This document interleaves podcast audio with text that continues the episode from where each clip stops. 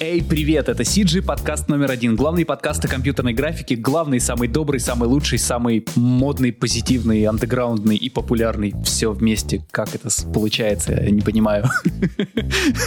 Самый непотопляемый. Ванчик. Я здесь. Вот. На секунду было ощущение, что этот один остался, потому что Сашка уже в Питере, но он пока не разбирает комп, видимо, ждет, пока переедет из Питера в Москву, и на следующей неделе он уже будет, наверное. На следующей или через неделю. В эти выходные сейчас проходит ивент для тех, кто слушает на Патреоне. Вот вчера закончился ивент от CGF, нам разослали проходки, я посмотрел программу, но как-то онлайн он все равно вот не то, что офлайн, потому что офлайн ты готовишься мероприятия, ты заранее бронируешь эти выходные, ты знаешь, что никаких планов у тебя больше не будет, кроме поездки на ивент. А сейчас вот ивент идет, проходит, и я такой, ну окей. Нет ощущения. Будет запись, посмотрю. Праздника, никакого, да? абсолютно никакого. Я так думал, что чем дальше от события, тем я больше понимал, что да, надо будет посмотреть, я отмечу лекции, обязательно там в это время подключусь. Вообще, типа, есть более важные дела. Вот мы подкаст пишем, например, с тобой. Ну, понятно. Как-то так случилось. Давайте не будем о грустном, давайте будем о хорошем, о наших патронах, которые поддерживают нас за $10, и мы, как обычно, зачитываем своими бархатными голосами, ну, в основном моим и Сашиным бархатным голосом, их имена. Это Сергей Линник, Тимофей Голобородько, Марк Куинси, Юрий Тарханов, Даниил Карташев, Андрей Мяснянкин, Артем Леонов и Тим Попов. Мы очень скучаем, у нас давно отписался Костя Харитонов. Костя, вернись, пожалуйста, хотя бы за $2. У нас сейчас будет выпуск подкаста с Клём-колористом. Артемом Леоновым. Поговорили про курсы DaVinci, мы поговорили про работу на фрилансе, как вообще, кто работает из нас, кто в тишине, кто под музыку, кто как, кому как комфортно, вы можете сравнить это с собой, и давайте обсудим, потому что вот Ваня работает в тишине, а мы все любим работать под музыку. Обсудили, почему сейчас колористы переходят на Baselight и чем DaVinci лучше или хуже. Казалось бы, сиди в DaVinci и радуйся. Почему Baselight? Это же вообще не новый софт. Это как сравнивать как Жигули и Мерседес, да? Ну, вроде едет и то, но едет по-разному. Да ладно, ты думаешь, DaVinci прям вот Жигули, да? Ну ладно, хорошо, не Жигули, давай. Как там Тёма говорил, Рено. Ладушки, мы не будем сильно распыляться, вы все услышите на подкасте, погнали. Если у нас есть какой-то рекорд по продолжительности подключения и начала подкаста, то здесь мы уже до того, как начали сейчас запись, могли бы целый выпуск уже сделать вам. Да, кстати. Шла 42-я минута. 42-я минута начала запуска. Мы обсудили все, но сейчас сделаем это еще раз. Представляю, Вань, дорогих гостей. У нас снова клуб знакомств. Кружок по интересам. Сегодня мы интересуемся темой цветокоррекции. Снова, опять, я не знаю, мне эта тема очень понравилась. И думаю, почему бы не поговорить об этом и еще раз, только с другой стороны. Ты сейчас все пораспрашиваешь, а потом на Awesome 3000 появится курс «Цвета Андрея Годомина». Андрея? О, Ивана Годомина. Ивана Годомина. Сейчас же DaVinci вовсю, ну и везде, за такие-то деньги, поэтому сейчас это и курсы по DaVinci просто как пирожки разлетаются. Так. Да, они реально пользуются спросом? Подождите. Дайте хоть гостя-то представить. Как зовут, чем занимаешься? В 3 словах, значит. Сегодня с нами Артем Леонов, колорист. Привет, Тём. С 15-летним стажем. По версии Дениса Харитонова, лучший колорист России. Я не знаю, что бы это ни значило. Короче, в общем, много где поработал, сейчас имеет свою студию. Вот бла-бла-бла. Москвичи кидаются званиями, да? Лучший колорист России. Лучший колорист планеты ever. Короче. Лишь бы сказать лучший, да. Да, неважно где. Как говорит 8, всегда в статус ВКонтакте можно поменять на тот, который нравится. Давайте про курсы немного поговорим. Поразгоняем про курсы. Давайте. Ты думаешь, курсы вот по DaVinci? Я просто вижу действительно, что их много, что их так прям разбирают, как пирожки. Я просто не знаю, но обсудил бы. Абсолютно точно. Они бы иначе бы не появлялись в таком количестве. Так вот, может, этих курсов много появляется просто потому, что много ребят, которые типа могут рассказать об этом? Или это действительно хорошие, дофига хорошие курсы? Не, но есть просто как бы несколько, может быть, их не такое прям огромное количество, что везде. да, и они просто лежат, не знаю, пачками. Но, опять же, на FXPHD есть курсы, причем... А, ну там с 2000 какого-то года там, да, все копится. Они сейчас написали, что они в начале года, буквально там январь или там февраль, они обновляют, и у них будет... То есть у них сейчас уже лежит, ну, курс как бы базовый, по-моему, 14-й DaVinci, но есть все дополнения на 16-ю. А сейчас как бы они, я не знаю, перезаписывают или обновляют там что-то. И в феврале выйдет под 17-ю уже DaVinci. То есть они за этим всем следят. Плюс очень классный сайт еще Mixing Light есть, где... То есть если на FXPHD там давинчевский курс, он как отдельный курс для покупки, да, то Mixing Light это, во-первых, там не только по DaVinci. А разве в FXPHD у них не подписочная система? У них есть подписочный, но конкретно большой давинчевский курс у них отдельный. Он покупается отдельно. А, да? Можно купить отдельно? Я не знал. Я думал, у них типа в месяц платишь. Да, и причем, если хотите, на него сейчас скидка. Это не как реклама, я просто недавно проверял. На него сейчас скидка 40%, и те, кто его купит, получат бесплатное обновление до курса по 17-й версии. Но это так, просто, если кому интересно. В принципе, круто. Мне в свое время было интересно послушать, но как бы вообще сейчас просто и гораздо больше. Сейчас, ну, опять же, вот этот сайт Mixing Light офигенный. Там не только по DaVinci, там и по Baselite есть, вот на чем я работаю. Вот я открыл как раз mixinglight.com. Да, вот он чисто по подписке. Там на самом деле там очень много разных тем обсуждается, очень прикольно. То есть можно найти вплоть там железки какие-то конкретные, которые могут помочь, там еще какой-то там и рейты, ну в смысле там и как, не знаю, такие, как социально взаимодействовать, ну такие всякие мелочи, в общем-то. Но они, причем они коротенькие, то есть, ну условно коротенькие, там не 13 часов, там сразу, а там, но их просто вагон. То есть это целый сайт, который продает знания по цветокоррекции? Да, есть еще неплохой, действительно неплохой на сайте.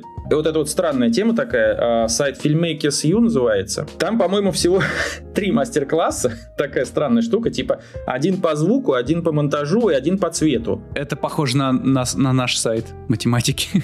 Все, что нужно с начинающему фильммейкеру. Звук, да, цвет. Слушайте, ну, конечно, естественно. Но чем классно, там реально крутые люди. Я вот не помню, кто там остальные, но конкретно по цвету парень, который делал Мэд Макса. Поэтому в любом случае интересно послушать. Как бы это не то, что типа, чуваки, я там короче, улицы разбитых фонарей красил. Сейчас я вам расскажу про жизнь и как надо работать. Нет, там вот реально как бы человек с большим опытом. Топовые ребята. Да. И поэтому, ну как бы, когда у тебя есть свой определенный уже запас знаний, ты не то, что там огромное количество получишь что-то или вообще что-то найдешь, но я обычно на все такие курсы, какие-то там книжки нахожу. Для меня уже победа, если я там условно из курса услышу там пару предложений толковых. Я уже могу на основе них как-то типа дальше продвигаться. Вопрос тогда. Ты занимаешься этим достаточно давно, да? Сколько уже лет? Ты же сам сказал 15, Вань. Ну, это... Я сказал, на самом деле, потому что... уже, может, даже больше, с 2004 года. То есть ты прям целенаправленно стал именно колористом, или вообще как ты пришел к этому? То есть закончил какие-то, может быть, курсы? Чьих ты кровей, так сказать? Я вообще, по идее, должен был быть с другой стороны баррикады, как я все время шучу, да? У меня образование, специальность маркетинг. То есть я бы сейчас сидел у клиента и кидал комменты, да, на все вот эти ролики, которые вот эти бракоделы делают, что там типа, че вы мне снова все темный ролик покрасили, там еще что-то такое вообще, что это там, куда все цвета мои дели. Вот, но как бы учиться-то я на это учился, да, но мне интересно было с компами ковыряться. И у нас была тусовка своя, это был сайт Counter-Strike.ru, еще когда он существовал.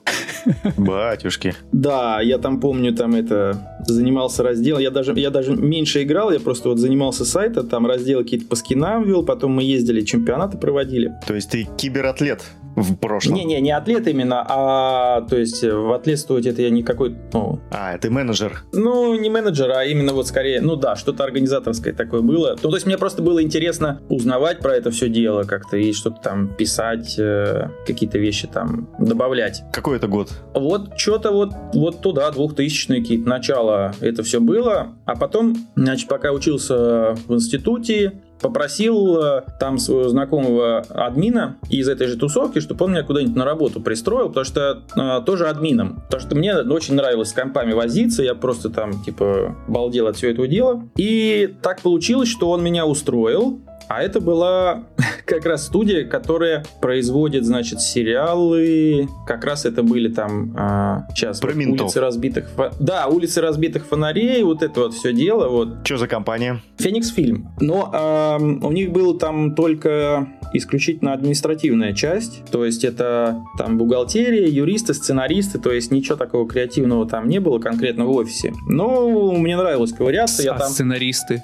Не? Не креативные? Класс. Нет, ну я имею в виду, ну это они, это я к тому, что нет какого-то там типа вот процесса, который я бы видел, то есть там типа монтаж видео, там сведение звука, вот это что-то такое. Никто ручки не крутит. Да, это просто все тихо сидят за компами. Ну я, конечно, там воодушевленный, что наконец-то все, я буду админом, я там водрузил им даже не Linux, я там еще, я им Unix нормальный туда воткнул, серваки там настраивал. Так на улице разбитых фонарей ты работал сисадмином? Да не, ну не на самом сериале, нет, их давно уже сняли, там другие тоже были, вот, но пока я всем этим занимался, в какой-то момент просто у них появился проект, монтаж там телефильма, и они в одной комнате заняли, поставили Mac и стали монтировать. Вот я тогда просто увидел Mac, посмотрел вообще весь этот процесс и понял, что вот я не хочу теперь внутри компов шариться и там программировать. Короче, из харда перешел в софт. Да, хочется вот с видео заниматься. Это было реально интересно. И как-то дальше уже, то есть дальше я пробовал себя и в монтаже, и в звуке,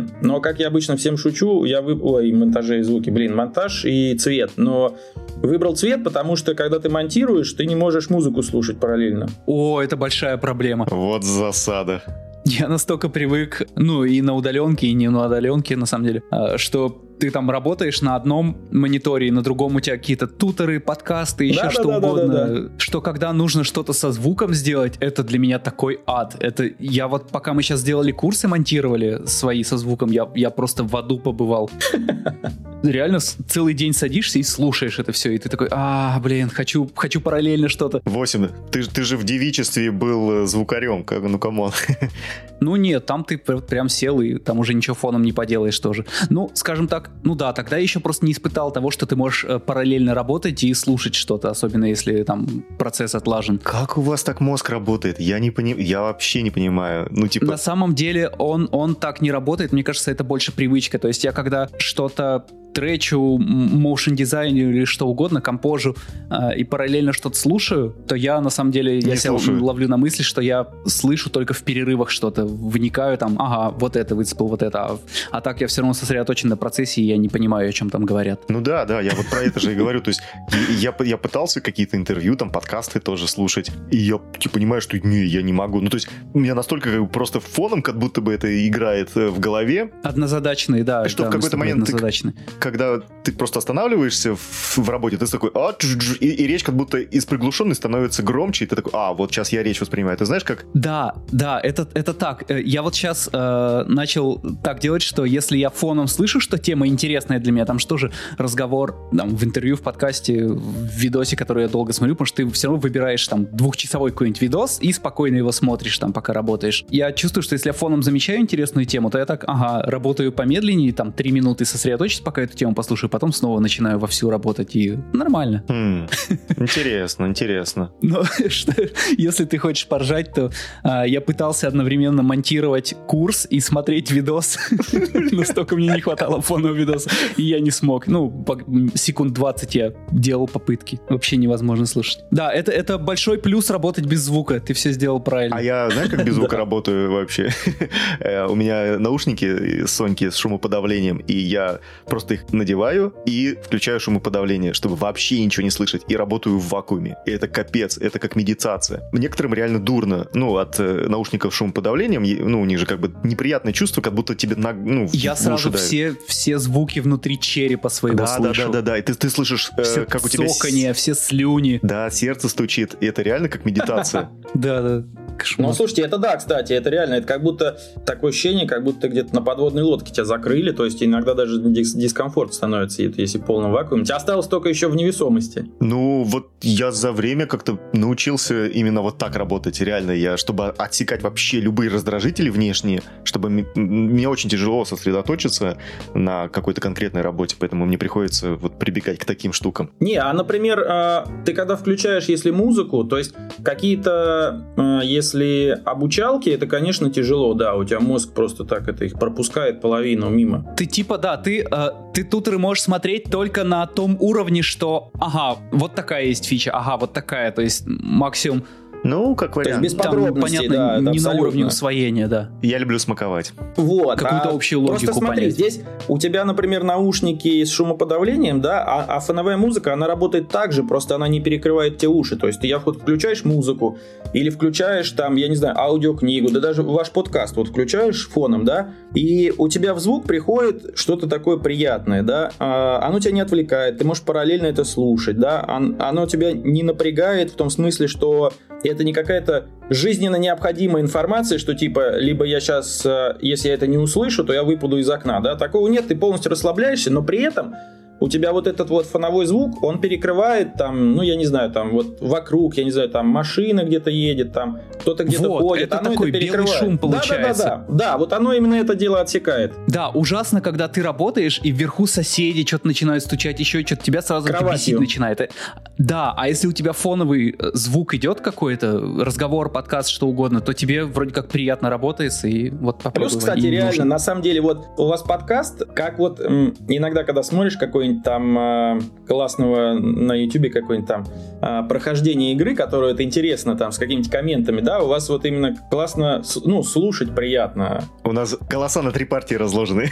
Ну, в целом как-то да, то есть что-то такое, то есть еще, знаешь, такое как-то почему-то так немножко погружает, это вот как я реально, у меня получилось, я на карантине на этом до этого почему-то вообще не сталкивался, а тут открыл для себя повезло, ровно хватило на весь локдаун теорию большого взрыва. Я к ней так уже привык, просто вот как с дружбанами, просто там садишься, там что-то там перекусить, и тут включаешь серию и просто с ними вот проводишь время, как будто ты вместе с ними. Вот ваш подкаст, кстати, похожий, то есть так включаешь, и как будто вот ты там, даже не участвуя в нем, ты как будто просто вот с вами там типа на позитиве сидишь там где-то, может даже в барчике. Наш подкаст, он как теплый пледик, обволакивает тебя, создает уют и эмбиент. Так, ладно, возвращаемся к теме образования и в целом как ты докатились до жизни такой. Окей, как ты попал тогда? Ты же работал и в Синематеке, как я понимаю, и в CGF как-то тебя зацепило.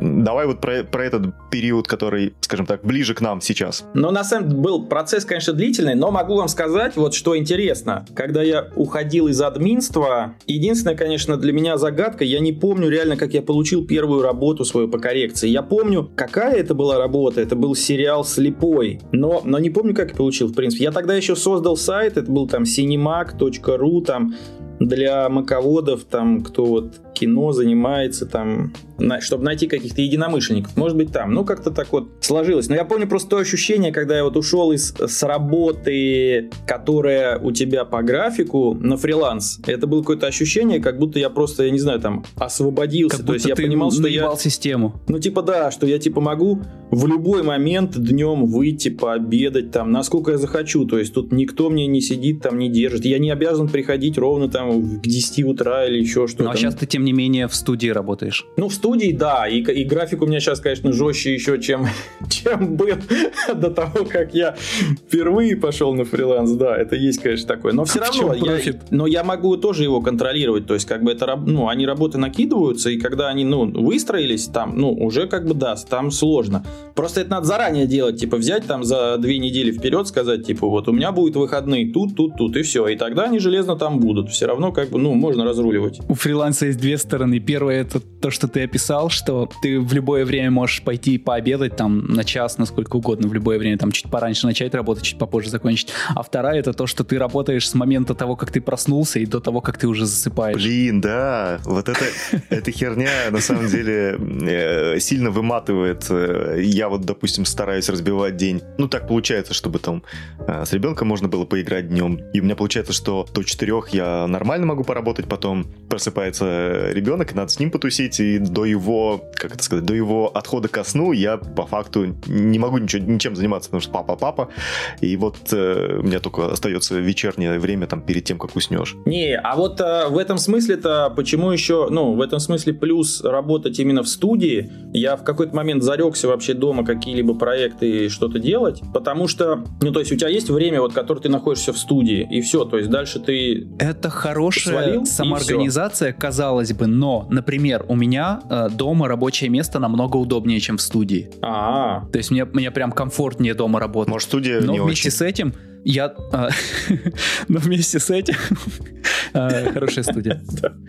Но вместе с этим я даже когда условно по таймлогам доработал время, уже, казалось бы, все, не работай, я все равно, так задача не закрыта, как-то типа нехорошо, вот доделаю, не могу оторваться там, либо наоборот интересно и делаю. А потом пока, люди там... выгорают. А потом выгораю, да. Вот. Нет, у меня тоже такое бывает, естественно. У меня не бывает такого дня, чтобы вот типа... Работа кончается в 11, 6, да. И чтобы я вот реально в 11, все, я ушел. Ну, такого, конечно, нет, потому что какие-то доделки, эти долбанные правки, это вся жопа, она наступает, конечно. Но, например, вот у меня стоит работа, там, начинается с 11, да, и все, то есть, как бы она раньше не начнется ни по какому поводу, то есть, там, я спокойно, там, просыпаюсь, ну, во сколько я рассчитываю, да, там, позавтракаю, соберусь, доеду, то есть, в этом плане есть какое-то там свободное утро, ну, а после, да, вот после уже, конечно, момент окончания работы сложно контролировать.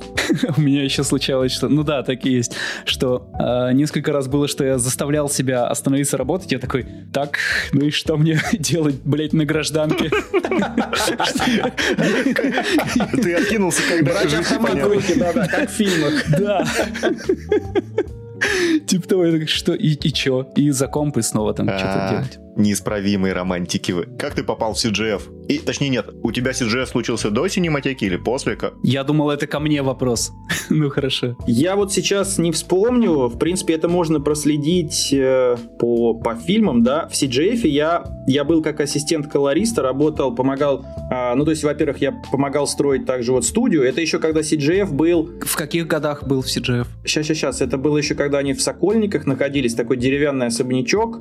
И я там делал фильм «Андерсон». О, я даже не знаю, какой год. Я только на Бауманской знаю, когда-нибудь уже. Ну, были. Вот это капец... Да, на Бауманском это уже после. А это капец какой год. Ну, то есть, это прям давно-давно. Это надо на Кинопоиске посмотреть. Это когда у них в студии было 10 человек, что ли? Ну, да, она небольшая. Хотя особнячок был такой прикольный. Там было несколько этажей, там 3, что ли. 2006 год. Я в 2006 году закончил техникум и приехал поступать в университет. А кто-то уже фильмы красил в этот момент.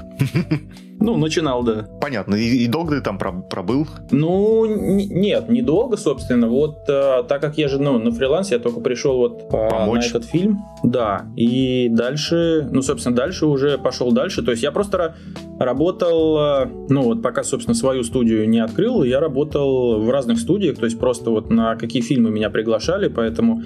Это и Синематека была, и Мосфильм, то есть разные. А начиналось все вообще, слушайте, это в Final Cut, прям я красил сериалы, это тоже было весело. Профессионально. Да. Так, слушай, а что за софтина, в которой сейчас вы все сидите? Почему вы все в ней сидите, в Baselight своем? Что это вообще такое? Baselight? Ну, это софтина по коррекции. Почему все в ней сидят? Слушай, не то, что прям все. На самом деле все в ней не сидят, она стоит слишком дохера. Просто в Синематеке она уже была давно. Первый Baselight вообще у нас в стране появился в Синематеке. Потом Baselight поставили в Техновижене. То есть вот я когда пришел туда и планировали студию строить, я уже не помню, почему там выбрали Baselight, но остановились на нем. Не помню, был ли Baselight в Саламандре. Нам нужен отдельный проект, глобальный таймлайн, чтобы когда смотришь на него, кто-то про даты говорит, чтобы было понятно, что вообще происходило в кино в это время. CG таймпедия какая-то. Да. Давайте просто педия мне оставится и без CG. Да, это достаточно, да, вот. Но Синелаб потом в какой-то момент купил Техновижн, ну и, соответственно, вместе с Baselight. Но глобально все равно это, он был и оставался только в Синематеке, именно используемый. А почему Baselight, собственно, ну, если он так дохерище стоит, чем он такой прям супер крутой? Ну, просто чтобы понимать, почему нельзя пользоваться. Просто понимать, это DaVinci. Его это делали чуваки, это выходцы из Фреймстора еще. И очень головастые чуваки, то есть они, когда это делали, они понимали, для чего это делают. Ну вот конкретика. Вот пока что я начинающий колорист и думаю, купить Baselight или скачать бесплатную DaVinci. Ну, тогда, естественно, DaVinci. Слушайте, это вообще без вариантов. Такая разница... Нет, продай мне Baselight. Да не, ну такая разница в цене. Нас нет. А DaVinci неплохой софт. То есть, как бы здесь вопрос же не в этом. А чего вы тогда выпендриваетесь? Я перешел на Baselight просто потому, что хотелось как-то дальше просто продвигаться, ну, в каких-то идеях. В Baselight тупо больше, во-первых, больше инструментов по цвету. Сейчас в 17-й DaVinci там они еще допилили классные штуки, то есть прям это, ну, поэтому 17-й DaVinci вообще прям отличный. Но в Baselight больше инструментов, он гибче в работе, или, скажем так, у него какие-то вещи организованы проще. То есть здесь, с одной стороны, DaVinci нодовая структура, а Baselight колбасками, как, ну, типа вот это, как After Effects, условно, да, и, казалось бы, ноды вроде удобнее, но при этом, например, у тебя Baselight, он автоматически всегда кейт по исходнику, и, соответственно, ты как бы, ты когда кейшь, ты как бы на автомате, вот сколько бы слоев ты не добавил, ты даже не думаешь, что тебе там, так, я сделал прошлую коррекцию, у меня сейчас кей поменяется, или еще там до этого что-то, то есть, а в DaVinci ты как бы вот, если на следующий слой там, допустим, кей поставишь, потом перед ним поменяешь коррекцию, у тебя кей слетит, и если ты хочешь его делать по исходнику, тебе либо надо следить, где ты этот кей ставишь, либо там... А если он нодовый, то ты просто берешь с той ноды, с которой кейш, так до вот, коррекции. Да, ну тебе надо паутинки вот эти рисовать, а здесь ты вообще не думаешь, ты просто добавляешь колбаски и все, и они у тебя по-любому на исходник ссылаются, но ты можешь это поменять, когда хочешь. Но это просто быстрее, как бы, и на автомате, оно, ну, логика. Просто логика, другая работа. Это знаешь как, я бы, наверное, сравнил как, вот, скорее монтажки, да, типа Final Cut и, или там, ну, Premiere сейчас и Avid, да, то есть как бы есть люди, кто работает в Premiere, а есть кто работает в Авиде. И те, как бы им нравится, но логика работы в программах достаточно разная. Мне кажется, в Авиде работают те, которые смотрите, я работаю в Авиде. Да нет, смотрите, я профессионал. Потому что я знаю несколько человек, ну, очень классные монтажеры, и они именно в Авиде работают. И они работают, ну, не... возможно, это исторически то сложилось, но и при этом им очень удобно в Авиде работать. И реально, когда я получаю материал из Авида, там XML-ки, да, они не глючат, они собираются, то есть любые ускорения из Авида передаются там дальше, и даже нелинейные, прям идеально хорошо, да, из Премьеры это все вот там через одно место. Везде есть свои плюсы и минусы. Хотя, да, я Премьер-то тоже не люто хвалю. Тупо я просто... дело в том, как программа вообще работает с данными, как я понял, и да, плюс не глючит, и все остальное. Да, плюс, да, она тупо рассчитана, вот мне просто еще, так как я еще, ну, в том году сколько, это практически ровно год назад я перешел на Baselight. А до этого на чем был? На DaVinci. Ну, то есть, смотри, у меня была такая тема, да, вначале это был Final Cut, потом это был Final Touch, потом, когда его купили, это был Apple Color, потом, собственно, у меня еще, ну, это люстра на Мосфильме, ну, кода в Сиджи Factory, потом... Baselight в Синематеке давным-давно, вот я с ним познакомился в Техновижене, тоже он был. А, собственно, потом я еще в асимметрике, ну, на DaVinci еще фигачил, делал там самый лучший фильм 3D. Вот там, собственно, я обратно на DaVinci пересел и дальше уже на DaVinci фигачил. А в чем, собственно, мощь? Почему DaVinci, ну, помимо своей бесплатности, почему он пользуется популярностью? Только из-за того, что можно в ней бесплатно работать? Ну, относительно. Или как? Слушай, DaVinci, на самом деле, очень классный софт. То есть, опять же, повторюсь, это не то, что, типа, ну, DaVinci унылое говно, а мне захотелось просто слить бабки и там пересесть на Baselight. Baselight, у него просто есть свои преимущества, ну, такие, это типа, знаешь, как ты с Renault пересел на BMW. А где Renault, где BMW? Ну, DaVinci, условно, Renault, да. Но, опять же, это не то, что, типа, Renault, в отличие от BMW, полноценно участвует в Формуле 1, поэтому нельзя сказать, что Renault это плохо. Я имею в виду, что... Задачи немножко другого порядка. По комфорту, по ощущениям, да, там, например, у Baselight панель, где кнопки программируются, ты можешь под себя настроить. В Baselight ты, когда материал добавляешь, да, тебе вообще пофиг, какого он формата. Он сам внутри себя это все там конвертирует, приводит в один человеческий формат, да, и ты дальше, ну, дальше не напрягаешься, ты просто как бы занимаешься цветом. А он уже вот математику всю делает. То есть там в DaVinci там, ну... все это больше ручками нужно, но при этом это тоже все там делается. Вопрос, ну, большие проекты Baselight лучше отрабатывает, да, потому что DaVinci, конечно, на кино, он просто раком встает, когда там уже много склеек. То есть нужна прям мощная тачка какая-то? Нет, это просто ограничение архитектуры, это, скорее всего, я не знаю, как бы, как на Linux и DaVinci работает, но все, что, то есть, типа Mac, на Винде, кстати, он еще хуже DaVinci работает, на Mac, как бы, он на больших проектах просто залипает конкретно уже, когда у тебя дофига прям склеек и таймлайн огромный. Вот, ну то есть такие какие-то много всяких там штучек, мелочей, но при этом DaVinci все равно отличный софт, и опять же с учетом, я всегда говорю, что с учетом цены, но просто это сложно игнорировать, знаешь, когда эта штука говорят, стоит... Говорят, блендер 300... неплохой еще с учетом цены вообще. $300 как бы, просто вспоминая, когда я начинал, да, и у меня было... за, по-моему, сколько он, $1000 или по-моему, еще дороже этот Final Touch вообще 25, по-моему, стоил, это просто был кошмар. Раньше какой-то. Так дорого стоил софт. Да. Вот когда те же 2004, 5, 6, когда универ еще у всех был, я понимал, что я такой софт, блядь, никогда не куплю. Это что за цены вообще? Я жил тогда в Ижевске, и так, что там какая-то... Даже Adobe тогда стоили несколько тысяч $1000, и там для меня, для ребенка, там для подростка это было чё? Да-да-да, вот это цены. А слушайте, а телекино, я когда работал, это вообще, это вот реально как будто ты попал на какой-то космический корабль. У тебя вот этот пульт давинческий огроменный, там крутые эти, там на то время там этот трубковый монитор контрольный, который один монитор этот стоит там десятки тысяч $1000. Но это еще все мелочи, когда у тебя вот стоит полкомнаты занимает вот это телекино, ну именно вот перегон с пленки в цифровое изображение, там для сканера силикон стоял отдельный, то есть это все стоило там $1 миллион. Вот это, конечно, ну это как это впечатляло прям конкретно. Вот мы здесь и оказались на телекино опять. Ты, я так полагаю, раз про телекино знаешь, ты как минимум застал работу с пленочным материалом, ну, в частности, его интерпретацию в виде телекино. Расскажи, пожалуйста, вот про эту историю. Как поменялась исторически профессия DI-щика? За 10 лет? За 15? Я бы сказал, за 15 с приходом цифровых технологий, потому что раньше была прям отдельная профессия DI-щик, там, Digital Intermediate и все остальное.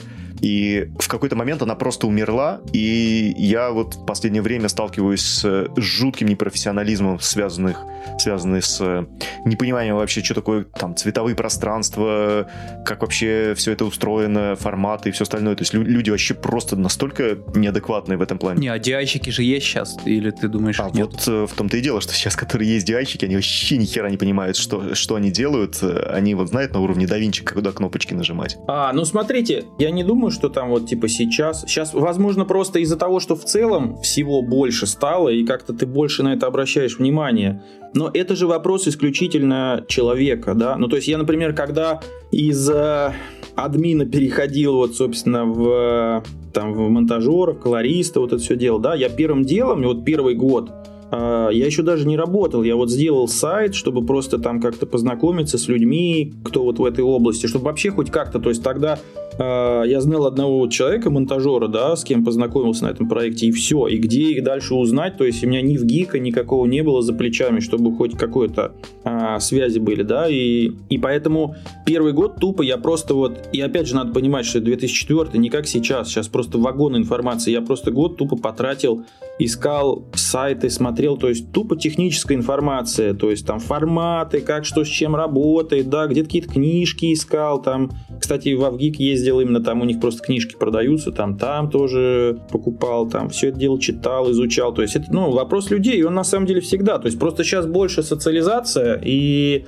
ну, ты как-то больше обращаешь на это внимание, больше вокруг себя их видишь, да, но это опять же те же самые люди, они и раньше были, да, просто как кто как бы не понимает какие-то вещи, не хочет понимать, да, с ними тяжело работать, но они были всегда, это ничего такого удивительного. Окей, а про телекино тогда расскажи, зачем оно применялось. Не знаю, сейчас вообще... Но телекино, слушай, телекино это просто... Или это все умерло, нет, сейчас, уже? Нет, конечно, сейчас уже нет. А что такое телекино? Ну, то есть машины... Я сейчас объясню, да. Машины телекино, естественно, они остались, потому что, ну, пленка обрабатывается, а как минимум, чтобы сделать...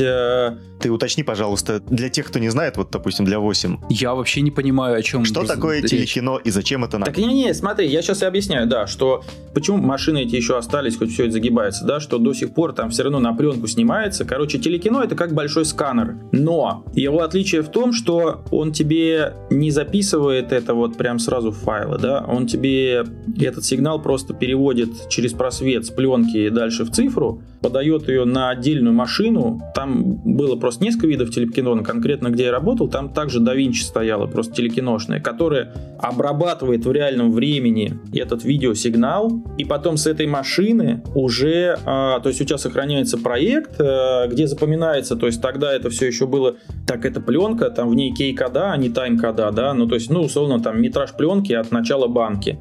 Все это записывается, где какие склейки, где ты отбивки сделал, дальше там... И все это потом записывается на кассеты. То есть телекино — это машина, которая позволяет тебе в реальном времени обрабатывать пленку. То есть вот ты тупо жмешь плей, у тебя начинает крутиться пленка, ты видишь прям изображение в реальном времени на мониторе, и все. И дальше ты прям даже можешь не останавливать пленку, можешь менять цвета, а это у тебя все сохраняется в проекте. Но вопрос в том, что ты вот отработал, ты пока набираешь как бы информацию, да, у тебя нет еще реального видео. Ты сделал проект, дальше дошел до конца банки, тебе надо будет потом отмотать банку на начало и уже тогда жать запись типа рендера, да, но опять же это в реальном времени. И он тогда писал это все на кассеты, на бетакамы уже с цветом. Как сложно. А первый раз что делается? Первый прогон тогда зачем? Первый прогон ты проходишь по материалу и, собственно, выравниваешь сцены, там, ну, выставляешь на них цвет. А второй, это он сам уже просто, ну, записывает кассету с этим цветом. Я просто по-простому скажу, ты не можешь, если хочешь монтировать, ты не можешь в реалтайме это делать с пленкой. Ну,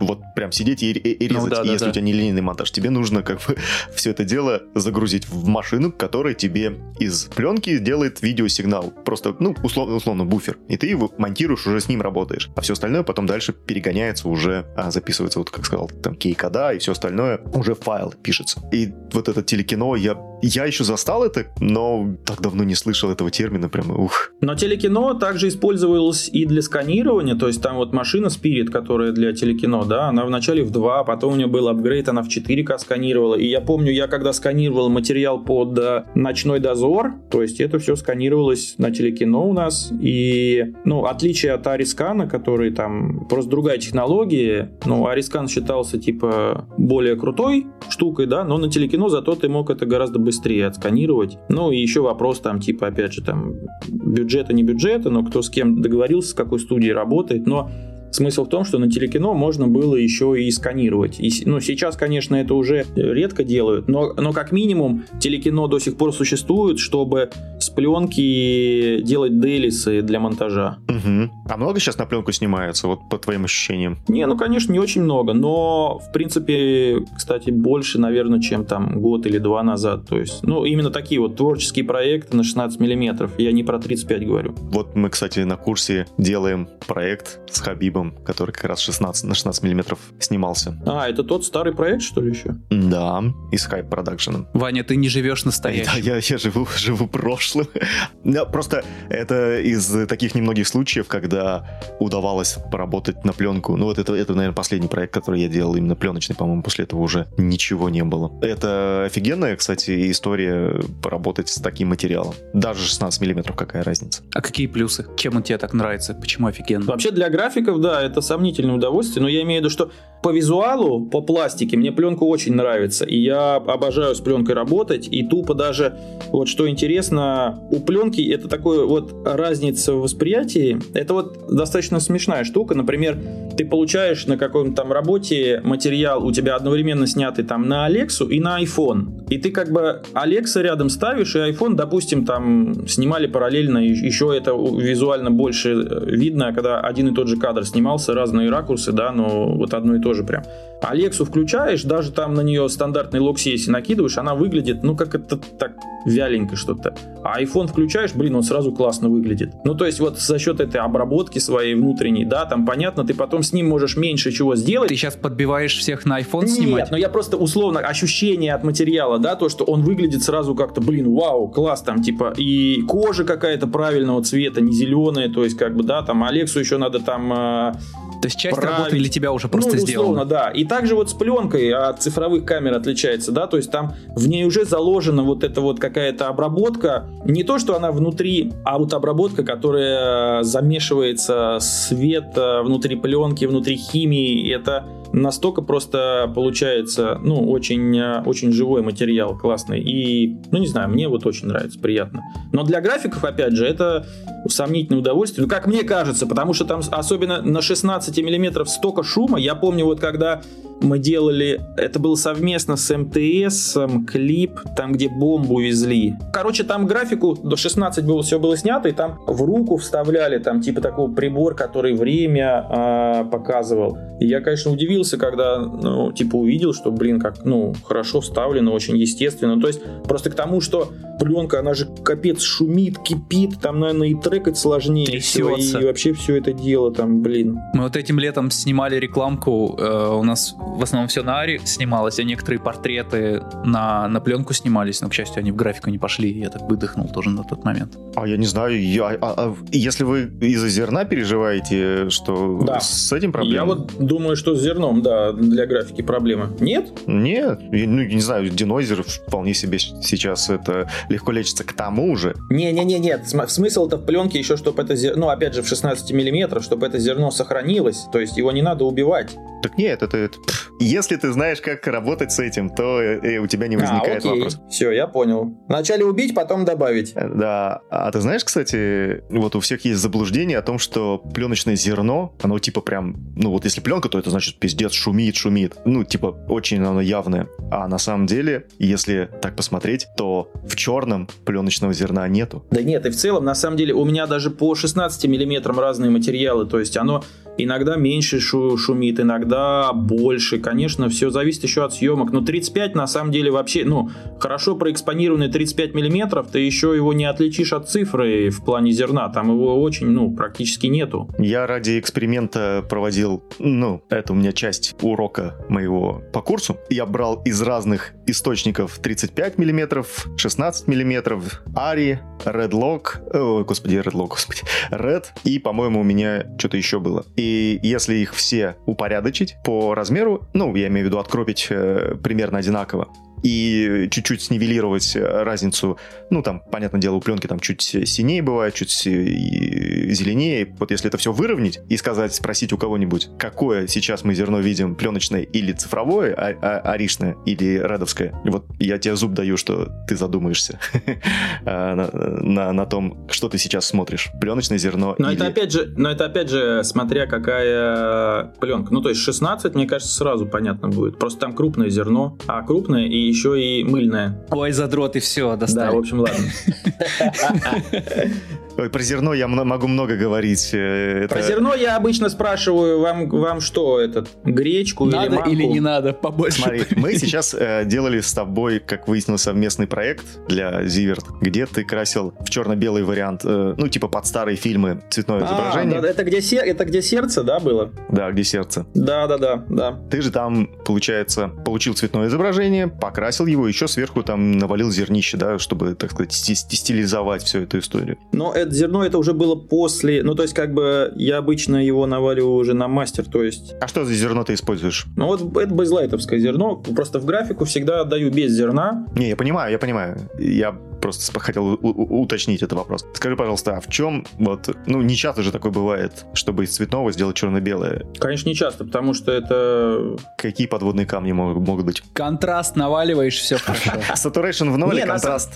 На самом деле с ЧБ, ну, гораздо меньше проблем. Ну, то есть, как бы, и подводных камней, потому что у тебя... Ну, то есть, тут надо за плотностями следить аккуратнее, да, потому что это единственное, что там остается. Но при этом у тебя, как минимум, одна плоскость, как это, одна единица измерения. То есть, от X, Y, Z, да, условно, ты Z выкидываешь, то есть, у тебя цвет пропадает, поэтому...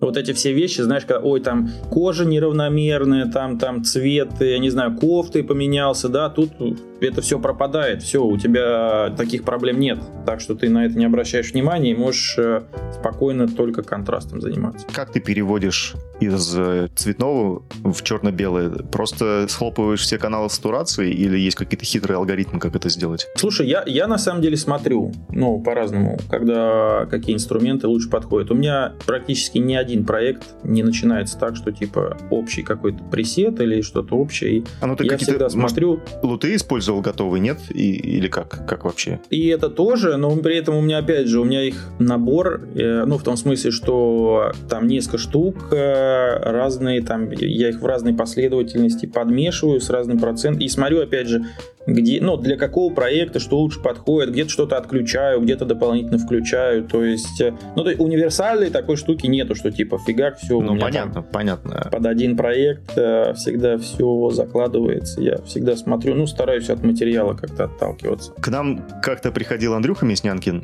и так как он больше специализируется на длинных дистанциях, сериалы, полные метры, то есть он нам примерно рассказывал, как там происходит, и он сказал, что не очень любит там рекламу, и все остальное редко ее берет. Но ты, я как понимаю, наоборот, стараешься именно на коротких метрах работать. Это реклама, клипы и так далее, да? Или как? Ну да, слушай, ну исторически так как. Я начинал я фильмами, то есть я в свое время фильмов переделал так прилично, ну, условно прилично, да, конечно, но достаточно. А сейчас просто получается, ну, как получается, иногда... А в чем специфика, в чем разница работы колориста на больших проектах? Ну, я имею в виду, небольших, в смысле больших, а в смысле на рекламе длинных, да. Агентство, потому что рядом сидит да, и клиент. Да, это на самом деле самое... И в тебя карандашом в спину тычет. Но разве на кино так же не происходит? У тебя же все равно там сидит как минимум с тобой либо оператор, либо режиссер, либо продюсер. Не, подожди, это совсем другое. Когда с тобой сидит оператор или режиссер, это считай, что с тобой сидит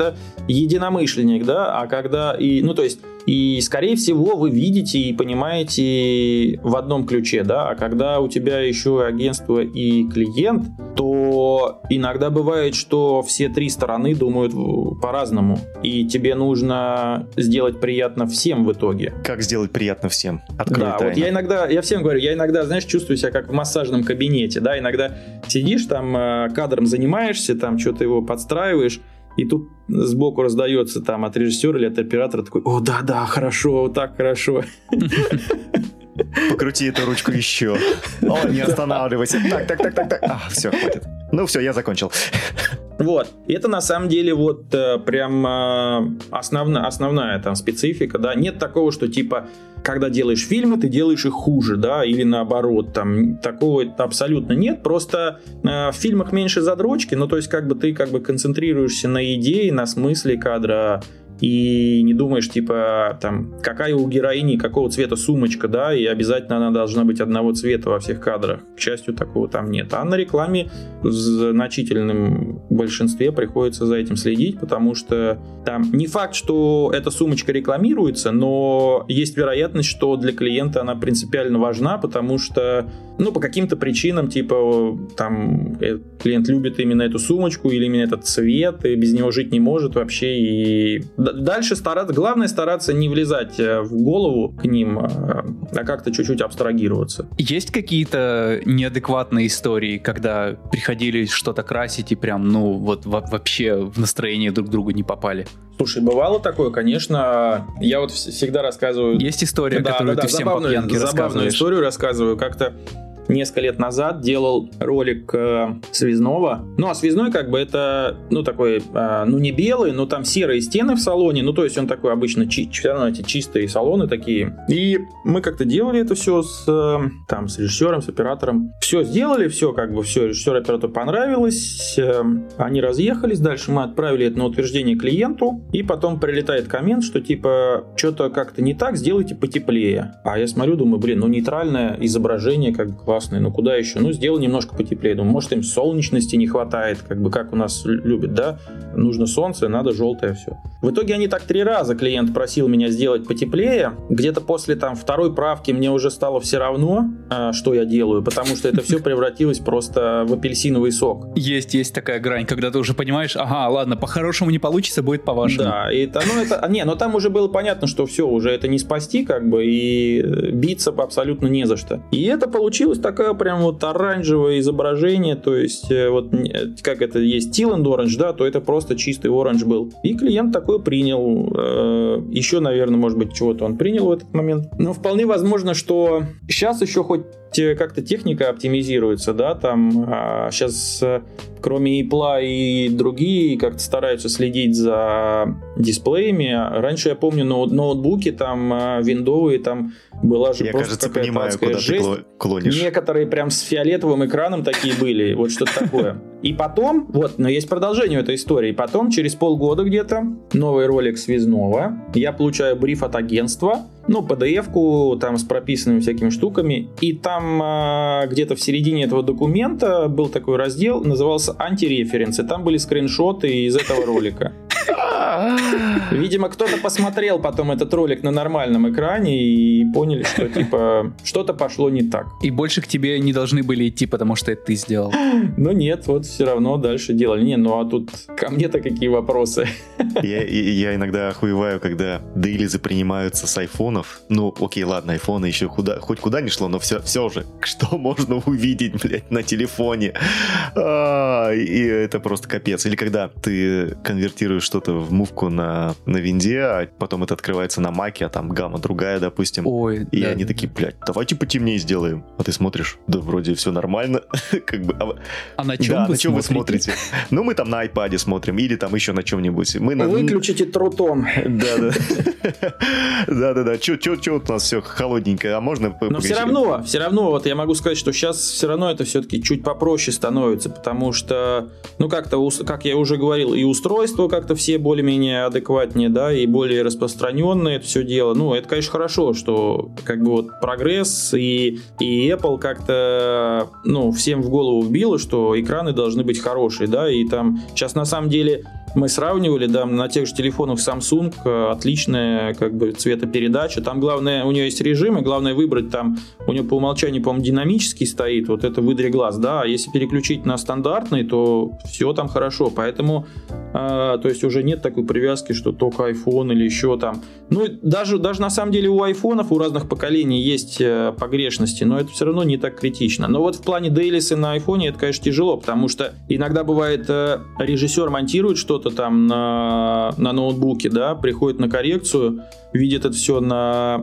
большом экране. И плачет. Не то, что плачет, а типа такой, ух ты, а тут что, прибор в кадре? Или типа, ух ты, а где фокус-то здесь? А как фокуса-то нет? Какой я дубль выбрал? Ну, то есть, в том смысле, что ты когда на маленьком-то, на ноутбучном экране не видишь какие-то детали, да, то как можно принимать с телефона изображение? То есть, ну, цвет с телефона можно еще посмотреть. Ты какое-то общее ощущение получаешь, и, ну, если быстро, то окей, да, но, конечно, какие-то детали, это вообще Unreal. То есть, да, там... что далеко ходить. Вот на проекте Зиверт был шот с отлетом коптера, где он пролетает через небо, ну там через облака. Шот утвердили, все дела, режиссер его принял, мы взяли его в работу, все сделали, вставили туда, значит, это летящее сердце. Я там мучился, чтобы оно правильно пролетало через облака, потом такой режь увидел, говорит, а что здесь так зерна дохерище? Это ж брак. И такой, блядь, капец, ну куда ты смотрел 3 дня, блин, до этого? Ну вот. Не, ну там еще есть вопрос, там режь, да, это Леша Куприянов, это... Мы с ним очень давно и работаем. Он, на самом деле, очень классный. И... Так нет, никто уж не говорит, что он плохой. Нет, я имею в виду, что не факт, что конкретно он все с телефона смотрел, но он, знаешь, это вот супер многозадачный человек. То есть у него не только в действии, а еще и в голове куча постоянно всяких идей, процессов, мыслей. Поэтому, да, это вот иногда бывает проблема. Креатива там было много, да. Ну, наверное, да. Слушай, но в итоге получилось офигенно. Мне прям очень понравилось. И как сердце получилось. То есть прям оно реально вот живет там. То есть нет такого, что типа, блин, какая-то нашлепка графическая. Нет, вот, ну, в итоге прям класс. Это ты сейчас про какой шот? Да про все, не знаю, мне там вот там несколько, что там всего, по-моему, 3 шота было с сердцем, и везде оно хорошо выглядело. Не, ну где-то же настоящее, а где-то графика. Не, ну как, а там, где оно увеличивалось, это же тоже графика все равно. Нет, это настоящее. Там с графикой всего 2 шота было, это где оно взрывалось в машине и потом вылетало, и, собственно, шот, где оно летит. А в машине это надували шарик. Вань, а у тебя, кстати, дома мониторы ты как-то калибровал, не калибровал? Какой короткий ликбез? Как вообще просто, вот ты купил монитор или хочешь, чтобы у тебя нормально все выглядело? Как быстро и дешево это сделать? Без нормального колориметра или... Ну, где его взять? Их где-то в аренду? Можно в аренду, конечно. Можно... Ну, вообще в аренду, да. Можно, да, прям дают. Человека вызвать. Но есть... тут как бы два бывают способа калибровки. Ну, первый, во-первых, конечно, его на заводе всегда калибруют под какой-то стандарт. Если это более-менее вменяемый монитор, то, скорее всего, он будет там соответствовать какому-нибудь sRGB. Там будет прям профиль такой sRGB, значит, что вот такая гамма, вот такой цветовой охват у него. Да, понятно, но все равно же немного отличается. Немного, но у тебя освещение поменялось, все, у тебя он неправильно показывает. У тебя там, не знаю, ты днем смотришь, теплое солнце тебе светит, или вечером. Все, это уже как бы... Мы же не колористы, это колористы сидят в черной комнате, а так по-хорошему. Его калибровать нужно под точку белого, которая у тебя непосредственно освещает тебя сейчас, вот в данный момент времени. А если ты работаешь днем с открытыми окнами, то считай, что твоя калибровка... Или ты там закрыл шторы, включил свет, все, у тебя уже все цвета поехали, поэтому... Но у меня блэкауты и холодный свет. Не, ну смотрите, калибровка-то все равно как бы важна, неважно при каком освещении ты смотришь, потому что, по крайней мере, ты будешь как бы видеть кадр по общему состоянию. У нас же, ну, глаз, он имеет специфику привыкать, поэтому он потом, глаз переборет вот это освещение все вокруг, да, и хотя бы ты все равно, то есть это ну, лучше с калибровкой, но здесь такой палка о двух палках, так сказать. Если ты не знаешь, как делать калибровку, ты можешь только ухудшить, да, процесс, потому что реально экран может с завода идти с плюс-минус нормальный, а ты как-нибудь калибранешь, и у тебя все станет контрастнее, да, поэтому здесь очень важно понимать, точнее, ну, уметь проверить калибровку, что она хорошая. Да, вот какие сейчас тренды в инструментарии, то есть какие-то штуки, которые ты там можешь, да, ребята, вот есть, например, такая-то контора, там, их вызываешь, они тебе сделают, или вот берешь в аренду такой инструмент, ставишь там софтину, и она тебе сама с калибратором автоматически все сделает. Как сейчас дома лучше всего свои мониторы откалибровать? Слушай, но дома, мне кажется, проще, ну, как бы... Ну, я не знаю, есть ли смысл покупать калибратор, но ты можешь калибратор этот в аренду взять, мне кажется, в любой фотостудии и калибрануть, и все. Это как-то сложно делается? Нет, как нет, это не сложно. Если коротко, ты просто берешь это устройство, ну, если это там, это бывает там спектрофотометр какой-то. Один из таких доступных бытовых это вот Spider, да, или там Display Studio какой-нибудь. И более такой продвинутый, это i1, по-моему, он называется. Ой, это вообще там, это космос, он там стоит дофигища. Ну вот, короче, ты просто покупаешь... Как процесс, да, ты его подключаешь через USB, просто вешаешь его на свой монитор специальным, ну, светочувствительным элементом. И он сам там замеряет, да, там типа час пройдет, он тебе померяет, и все, и у тебя сразу на экран лут. Он тебе сформировывает новый цветовой профиль для твоего конкретного монитора, и ты этот профиль применяешь вот конкретно для твоего монитора. И все. Ну, понял. Ну, довольно круто. Это несложно. Это вообще несложно. Но ты себе так не делал. У меня нет такой, в принципе, потребности, потому что на композе ты все равно не совсем... Мы не работаем с цветом, чтобы вы понимали, на композе. Мы работаем с числами. Цветокорректору важно видеть в цветовом пространстве отображаемого устройства. То есть, будь то проектор... Слушай, вот это, кстати, вопрос спорный. Сейчас объясню, почему. У меня иногда возникает ощущение, что вообще на композе вообще не смотрят. Ну, то есть, если ты, по крайней мере, по числам смотришь, ты... Вот ты так, да? Пригрели змею. Хотя бы что-то видишь. А тут... Нет, я просто объясню. Это реально такая частая боль. То есть, смотрите, бывает такое, ты получаешь... Ну, допустим, у тебя материал, исходник с Alexa, да? Это вот в локси. И этот материал, там, допустим, до коррекции ушел там на графику. Так вот, к счастью, это как бы не часто, но иногда ты получаешь, у тебя... возвращается основной кадр, исходник как бы в локси, да, все нормально, но при этом в окно фон вставляют в Rec 709 уже, и это ж звездец, ну то есть как бы... Я бы провел тебе ликбез короткий, чем отличается... Давай, Вань, погнали. Композерский сам. Минутка просвещения для слушателей CG подкаста номер 1, я тоже стану чуть лучше, наверное. Не, я просто к тому, что когда ты, допустим, глазами, ты же видишь, что у тебя по контрасту все отличается.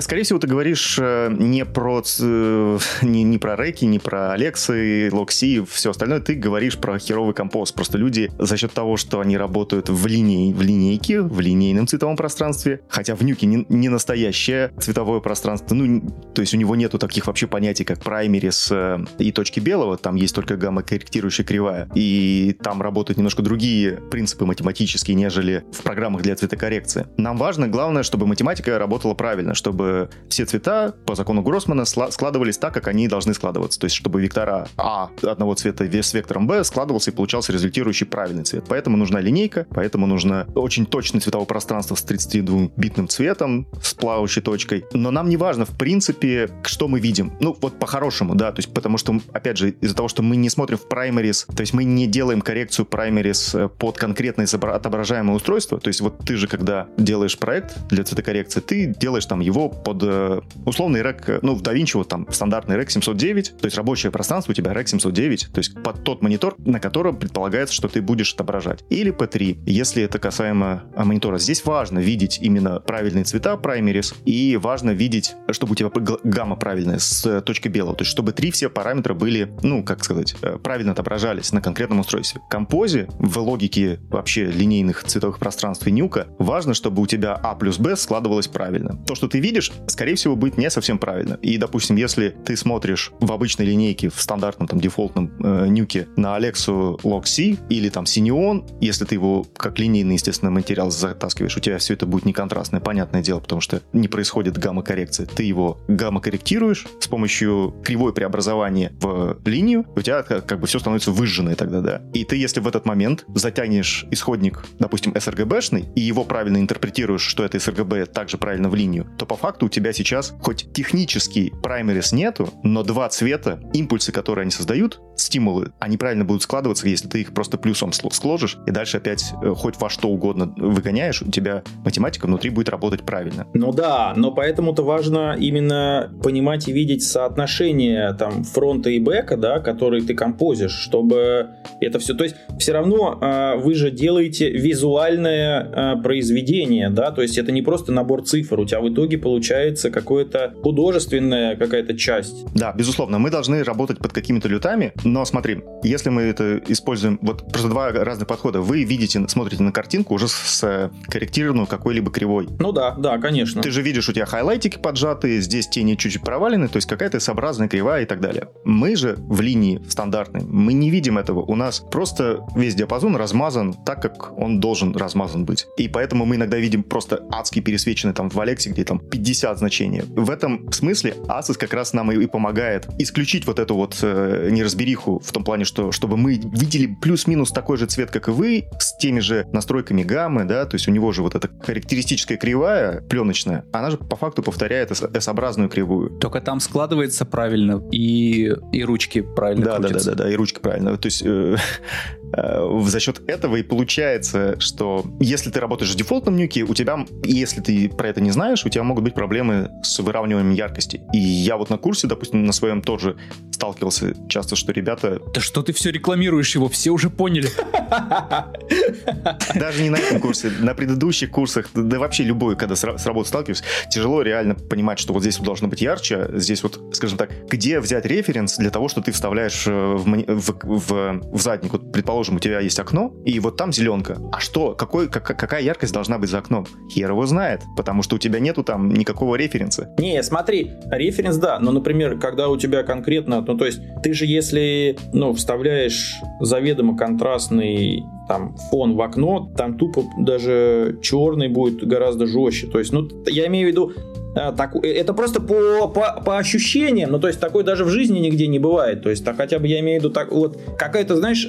Логика должна контролировать человека, это не делать. Ну, скажем так, если ты в материал Алексы пытаешься заклампленный материал с айфона вставить, и у тебя там хайлайты срезанные и черные, чернее, чем ночь. Ну, да, такое, конечно, закомпозить будет сложно, но если ты вставляешь нормальный подсъем с камеры, там, с Red, Алексы, ну, более-менее вменяемый, там, Sony, неважно, то у тебя обычно таких проблем нету. Скажем так, в кино такое редко бывает, когда подсъемы делают на что-то хер пойми что, а в рекламе такое сплошь и рядом. Нет, а тут же вопрос не только в подсъемах. Ты можешь фон вставить футаж, ты можешь фон вставить full CG, оно же тоже будет не соответствовать исходнику, допустим, вот локсишному вот этому. Ну или если брать пленку, она же тоже в логарифме.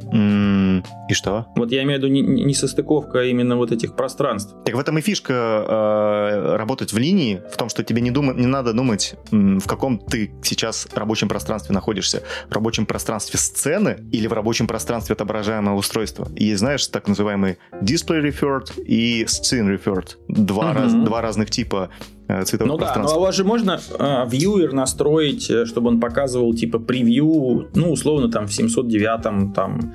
Можно. Пространстве. Можно. И без учета... хотя бы, вот, это типа как этот, как, ну, типа quality control такой, типа так посмотреть. Нет, мы так и смотрим, нет, мы так и смотрим. Ну вот. Но еще раз говорю, что мы смотрим только с гамма-корректирующей кривой. Мы не можем посмотреть. Нет, мы можем, конечно, посмотреть. Нет, понятно, что я же не говорю о том, чтобы, типа, полностью интерпретировать. Это как бы в идеале на больших проектах, когда ты там лутами меняешься. Угу. А так я не говорю, что, типа, в идеале там с полностью коррекцией там или там еще что-то. Нет, но просто вот по дефолту хотя бы просто соотнести контрасты переднего плана и заднего. Это, ну, не космонавтика вроде. Это была самая интересная часть подкаста. Я чуть не уснул. Ну да, можно дальше переключаться уже, а то... Короче, отвечая на твой вопрос, скорее всего, ты имел дело с херовым композом. Так я про это и говорю, что такое бывает, вот я о чем. Это не связано никак вообще, никаким образом с Alexa, RX709 или там sRGB, это вообще никак не связано. Это связано с тем, что люди просто херово композят, вот и все. Ну да, не понимают, да, что делают. И касаемо, кстати, вот Asus'а, я прям супер топлю за эту историю, потому что как раз она избавляет от таких вот нелепых моментов, когда ты видишь флетную картинку и не можешь понять вообще, что ты делаешь, и не можешь понять, даже оценить, как это будет у других. И вот, когда мы говорили с Андрюхой Мяснянкиным, он сказал, что что-то как-то, типа, Asus он не очень любит, по той простой причине, что там есть стандартный зашитый люд. Понятное дело, что есть возможность написать свои там как-то LLT-шки или LTT-шки, как это правильно называется, когда ты делаешь свой корректирующий как бы люд до момента, когда ты выводишь это с помощью output процесса. Поэтому, да, такое можно сделать, но я не знаю, вот у нас кто-нибудь в стране вообще занимается созданием кастомных вот этих таблиц для преобразования цвета. Слушай, ну я вот про такое не слышал, но это как раз именно и в этом плане плюс Baselight, то, что ты когда работаешь, ну, внутри Baselight, у него есть свое цветовое пространство, оно похоже на Asus, просто чуть более гибкое и не такое обязывающее тебя к таким вот жестким профилям камер. И у тебя весь материал, он...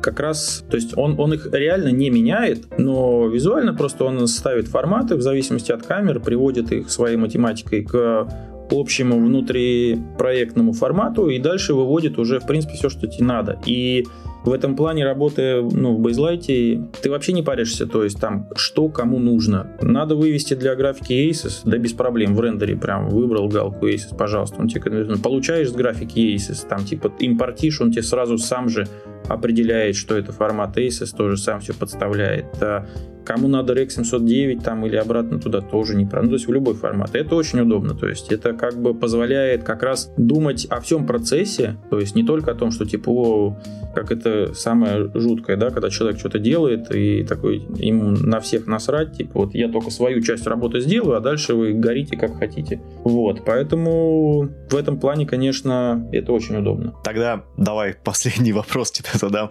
Я хотел его задать Андрюхе, но чуть забыл, видать. В миру, так сказать, CG-артистов, ну, в частности, там, композеров, ходит такая легенда, что если на цветокоррекции попросили маски выдать, то все пиздец. Скорее всего, все испортят. И часто, понятное дело, что мы отдаем, по той или иной причине, там, просят на окейные шоты, там, в окошке дать маски. Иногда, конечно, просто я по своему знаю опыту, что кей вообще, ну, то есть он непригоден для масок, как таковой. То есть в композе это хорошо сидит, но если это выдавать в виде альфа, это прям полный пиздец. Я даже иногда поджимал специально, чтобы вот убирать всякие там полутона, ну типа стекло, как ты выдашь стекло, условно говоря. Вопрос такой, на кой хер цветокорректоры просят маски на кейные шоты и, ну или в принципе там на какие-то такие вот вещи? И часто ли портят за счет этого работу или нет? Ну слушай, я как раз... в принципе, ну как в моем понимании, никогда еще не портил, и у меня нет такого желания. Вопрос в другом, что зачем просто... маски? Вот, я сейчас и объясню. Когда ты получаешь уже скомпозерный шот, это не обязательно, но у тебя может появиться желание какое-то, что-то поменять в фоне, который вставлен в это окно. И оно может появиться не обязательно у тебя. Это может появиться желание у режиссера, у оператора. То есть, например, условно, да, там в фон вставили розовый дом и зеленое дерево. Кто-то захочет поменять цвет зелени этого дерева, там теплее зелень сделать, там, да, или может обесцветить ее. Кто-то захочет поменять цвет дома. Вот именно для этого нужны маски. Ну и почему, например, колорист просит их заранее? Потому что ты, когда работаешь с цветом, у тебя сессия, она онлайн идет, то есть прям рядом с тобой сидят люди. А если это реклама, то это куча людей. И твоя задача, кроме всего прочего, еще не обосраться. И, ну, ты должен быть заранее готов. То есть, если у тебя есть маски, ты сразу можешь начать делать то, что тебя просят. Если у тебя масок нет, ты как бы... Ты тоже не виноват. Подождите, сейчас. Пойдите кофе попейте. Да, ну вот в этом-то и вопрос, что ты как бы тоже не виноват, да, но ты это процесс, ты начинаешь типа, так, продюсер, ищем продюсера, значит, там нам нужны маски, он связывается с графикой, графика либо сейчас занята, либо там надо сколько-то времени, но при этом этот вопрос не снимается, то есть при этом ты понимаешь, что тебе все равно нужно будет это поправлять там после, когда-то еще, да, и поэтому, имея маски, ты как бы, ну, какую-то часть безопасности добавляешь не себе, а в общую работу, в принципе, проекта, потому что, ну, если режиссеру захочется поменять цвет дома, ты все равно будешь его менять, как бы, неважно, то есть либо это опуедет обратно на графику, и там будут менять цвет дома, что тоже, как бы, мне кажется, не особый кайф. Это ни для кого, то есть дополнительно снова там возиться с этим. Поэтому-то, ну, именно для этого это все и нужно, да. То есть, как бы, есть такие моменты. Иногда, опять же, как ты говоришь, у колориста экран калиброванный, там просто некоторые детали видны лучше в плане, там, как фон с передним планом, то есть, там, по хайлайтам, по теням, то есть, где-то, может быть, там, чуть-чуть больше контраста, чем нужно. Это же вопрос, опять же, на коррекции. Иногда вопрос встает у оператора, там, 5% поменять. То есть, условно говоря, да, и, ну, как бы, но при этом ты должен их поменять. Ну, и здесь, как бы, ну, это важно. Поэтому маски нужны, да. То есть, просто перестраховываются, чтобы на всякий случай пускай будет. Ну, иногда на всякий случай, но при этом чаще всего, ну, ты реально их используешь. Просто, опять же, это не обязательно, что, типа, это все заметят, что ты их использовал. Тут тоже нет задачи, ну, как бы специально сделать так, что, типа, ага, у меня есть маска, надо, чтобы все видели, что я ее использовал. Нет, ну, просто ты вот чуть-чуть улучшаешь, как бы, и уже это добавляет... ну, либо гармонии кадру, либо счастья всем окружающим, там, режиссеру, оператору. Это часть работы. Это то же самое, знаешь, вот у меня вопрос в плане диспила, да, там, иногда как задиспилят что-нибудь, чтобы там... В Мадженте все. Не только... Да, у меня было такое на проекте. Ты херовый компост. Слушай, а это исторически так сложилось, что цветокоррекция происходит онлайн вместе с режиссером, и поэтому у вас почасовая оплата? Или все-таки бывают офлайновые какие-то истории? Нет, а у кого не почасовая оплата? У тебя, Швань, тоже почасовая оплата. Да, но я не сижу с режиссером и с... Ну, потому что это уже такая финальная стадия. Тебе достаточно утвердить какой-то концепт, стил, и потом по нему фигачить. Ты не равняй почасовая оплата онлайн и почасовая оплата офлайн.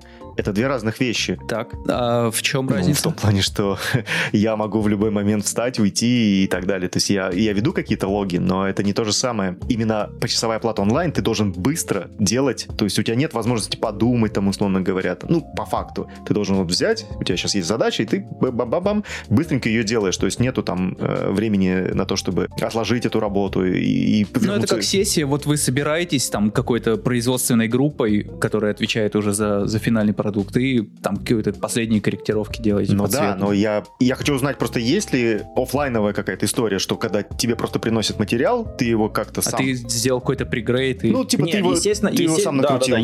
Да, есть офлайновая. Ну, то есть, допустим, если это удаленная работа, да, то есть как бы тебе материал отдают, но опять же, там все равно учитывается время, просто с тобой рядом никто не сидит, но ты при этом работаешь, а через какой-то, но у тебя есть дедлайн, типа там через 5 часов ты должен сдать готовый материал, а в процессе ты должен отправлять там стилы, то, что у тебя получается, да, их потихоньку утверждают, ты делаешь какие-то правки, продолжаешь накидывать.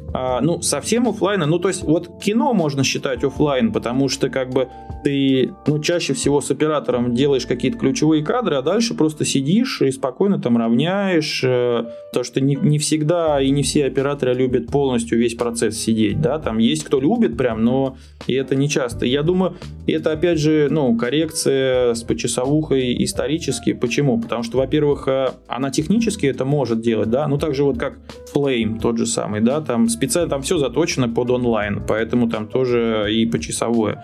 А во-вторых, надо учитывать, что здесь все люди собираются вместе, ну, в частности, например, на рекламе, да, для экономии, опять же, времени и бюджета всего проекта, да, потому что когда у тебя все люди вместе, тебе не нужно, типа, отправил скриншотик, посмотрели в одном месте, посмотрели в другом, обсудили в третьем, прислали какие-то через час, это через 2 часа поправки. Это то, с чем мы сталкиваемся на графике обычно. Вот, а здесь, как бы, тебе приходит креативный директор, у тебя режиссер, оператор, все высокооплачиваемые специалисты, и ты должен экономить их время, естественно, да, никому не интересно, там, ни режиссеру, ни оператору, что, типа, ты будешь сидеть, один план крутить 5 часов, да, потому что у них есть другие дела, там, у них есть личная жизнь, там, другие проекты, и ты должен максимально эффективно сделать, поэтому и оплата почасовая, потому что, как бы, здесь, как бы, ты должен максимально быстро и эффективно все сделать, то есть, как бы, ну, это не на расслабоне. Ну, что ж. Вот, короче, что хочу сказать. Во-первых, кидайте подкаст, если слушаете, кидайте подкаст своим ребятам, знакомым, которые графикой занимаются, кидайте в рабочие чаты, давайте делиться. Если выпуск полезный, давайте делиться выпуском. Мы с Ваней так и делаем сами. Подкастов про графику не так много, а хороший вот всего один вот этот. У нас есть ВКонтакт, если там кто-то сидит, у нас есть Facebook, Instagram, но самая большая активность у нас в Телеграме. У нас есть Сиджи чат номер 1 в Телеграме, пожалуйста, забегайте, там уже скоро, наверное, к Новому году будет человек 700. Постоянно там общаемся, там сидят те, кто приходит к нам на подкаст, там сидим мы постоянно. Заходите, познакомимся, поболтаем. У нас есть Патреон для тех, кто хочет нас поддержать, как-то выразить свою поддержку. У нас есть Патреон, там выходят выпуски на 3 дня раньше, чем на всех остальных платформах. Все, у меня все. Сказал как боженька, просто люблю тебя. Спасибо, Тёмыч, что зашел к нам. Приятно было потрещать с тобой. Да-да-да, мне так же. Ну все, это был CG подкаст номер 1. Через неделю еще один выпуск. Увидимся. Пока-пока. Пока.